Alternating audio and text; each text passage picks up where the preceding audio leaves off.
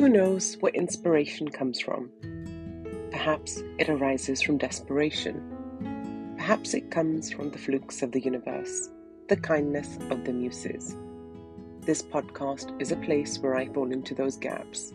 You know, the gaps that open up in between thoughts.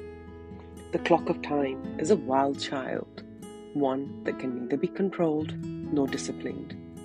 It simply slips away from your hand while you grapple trying to hold it back. More often than not, life moves really fast. It's only for you to pause and breathe. Sadly, none else can do that for you. I am my own muse.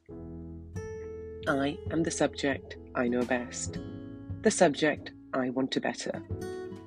Tune in when you need some extra love, a place to catch your breath, or creative prompts to get back into the flow. Mindful Musing is not just a podcast, it's like a warm hug for your soul.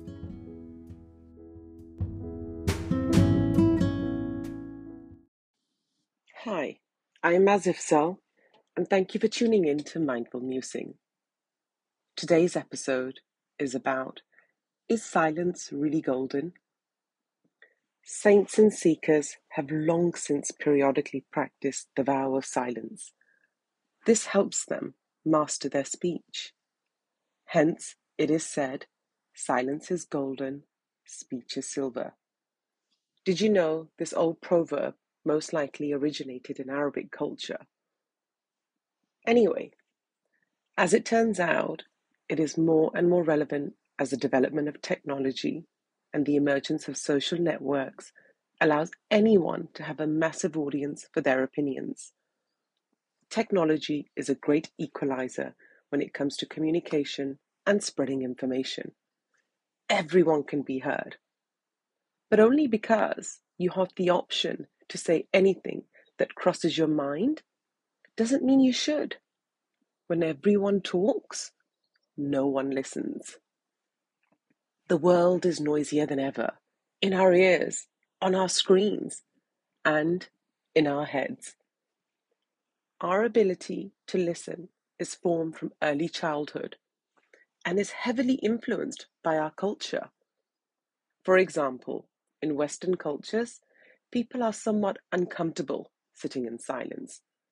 Even gaps in conversation can get uncomfortable and awkward very quickly. It seems that any void needs to be filled with noise. Studies that analyze thousands of transitions and pauses during English language conversations showed interesting results. The typical pause was around 0 to 200 milliseconds. So, there is almost no pause between speakers voicing their thoughts. What's more, silence has its advantages as it can even be used as a negotiation tactic. Studies of Japanese business people by Haru Yamada showed that they tolerate gaps in the conversation as long as 8.2 seconds. That is almost double the 4.6 seconds of silence that their American counterparts could cope with. It is worth noting that while there are differences in how much silence different cultures can tolerate, the biggest difference comes from trust. People are more comfortable being silent around those they have strong, trusting relationships with. If you need to fill any gap in conversation with your partner with more words, it most likely means you don't feel secure in the relationship. The more secure you are, the more silence you can tolerate and even enjoy. In a business setting, this applies to higher status people. If they feel secure in their position and opinions, they are more likely to sit back and listen and are comfortable with silence. In Western cultures, where silence is often interpreted as disapproval, this can be unnerving for their subordinates. When you give a speech and your boss doesn't say anything, you will pile on with more and more words, worrying that what you have said wasn't enough. This means that silence can also be a powerful tool when digging for information.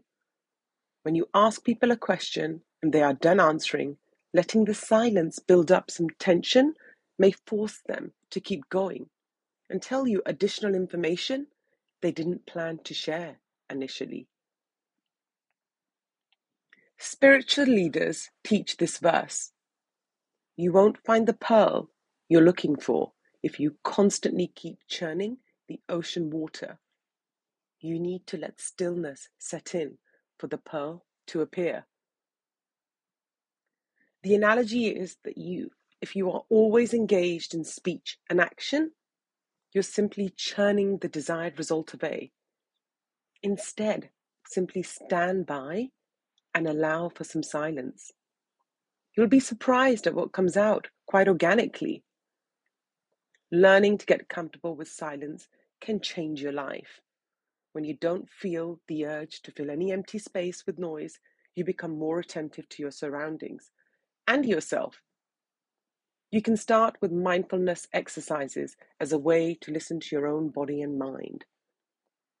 Just because something pops into your head is usually not a good reason to let it out through your mouth. Empty vessels make much noise. We think about 80,000 thoughts a day, mostly rubbish. Silence acts like a filter.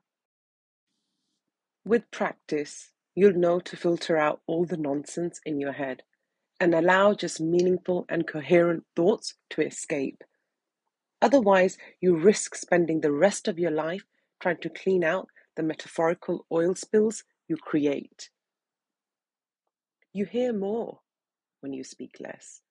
Sometimes your own voice is like a drone that drowns out the environment. The practice of silence helps quieten the drone so you can hear the birds chirp. This is closely tied also to the art of listening.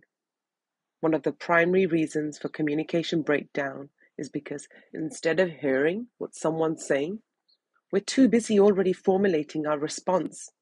Since multitasking is a myth, we end up missing important pieces of the initial story.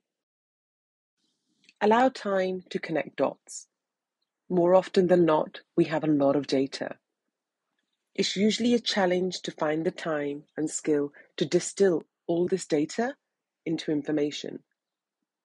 Sleep helps make the dots between data points, creating connections. Silence helps us intuitively understand these connections. This is how human progress is made. As Albert Einstein said, the monotony and solitude of a quiet life stimulates the creative mind. The greatest creative works from Einstein to Van Gogh are produced in the quiet corners of a lab or studio without much fanfare. Silence allows you to reflect. Notice how moments of silence are observed as a mark of respect, typically for the loss of a valuable life or lives. The point of these silent moments is to ponder and reflect on the value that the deceased person brought to us or to society in general. It is during these quiet moments of reflection we understand what values are passed on to us. Lastly, science has proven that just a two minute period of silence has a better effect on calming the respiratory system than soothing music does. This study was the most downloaded study when it was published in the Heart magazine in 2006. So, mindful musing listeners, go on and get started on your own vows of silence. Even if it's just for a couple of minutes, you'll be amazed what you uncover. As the great Rumi says, the quieter you become, the more you are able to hear.